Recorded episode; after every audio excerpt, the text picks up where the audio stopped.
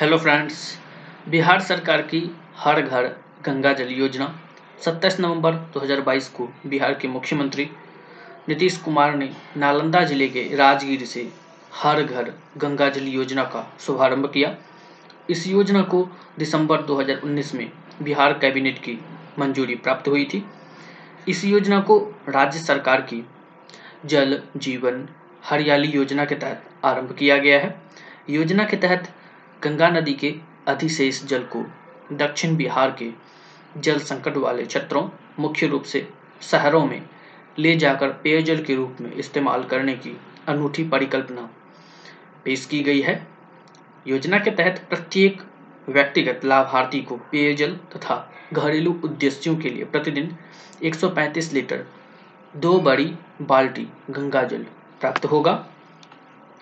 धार्मिक और पर्यटन के लिए प्रसिद्ध नालंदा, गया और बोध गया में प्रतिवर्ष लाखों देशी विदेशी पर्यटक आते हैं, किंतु इन शहरों में गर्मियों में पेयजल की कमी हो जाती है। इस परियोजना का उद्देश्य इन्हीं दक्षिणी क्षेत्रों में उपचारित गंगा जल की आपूर्ति करना है।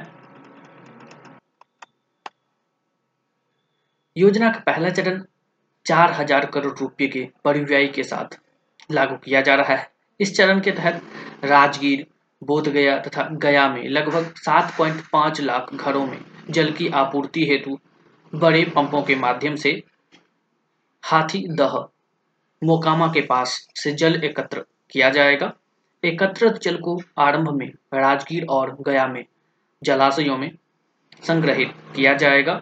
तत्पश्चात इस जल को 3 उपचार एवं शुद्धिकरण संयंत्रों में भेजा जाएगा। इस योजना के तहत राजगीर शहर के 19 वार्डों के करीब 831 घरों, गया शहर के 53 वार्डों के करीब 75,000 घरों और बोध गया शहर के 19 वार्डों के करीब 6,000 घरों में शुद्ध पेयजल के रूप में गंगा जल की आपूर्ति की जाएगी। योजना के तहत प्रति व्यक्ति प्रतिदिन 135 लीटर शुद्ध जल की आपूर्ति का लक्ष्य है। इस योजना के दूसरे चरण के वर्ष 2023 में आरंभ होने की संभावना है। इससे नवादा जनपद को गंगा जल प्रदान किया जाएगा। यह प्रथम बार है जब देश में गंगा नदी के बाढ़ के अतिरिक्त जल को पेयजल के रूप में परिवर्तित करके लगभग 7.8 लाख लोगों को पेयजल उपलब्ध कराने का लक्ष्य रखा गया है। बिहार सरकार की ओर से वर्ष 2051 तक की जनसंख्या वृद्धि का अनुमान लगाते हुए इस परियोजना का निर्माण किया गया है।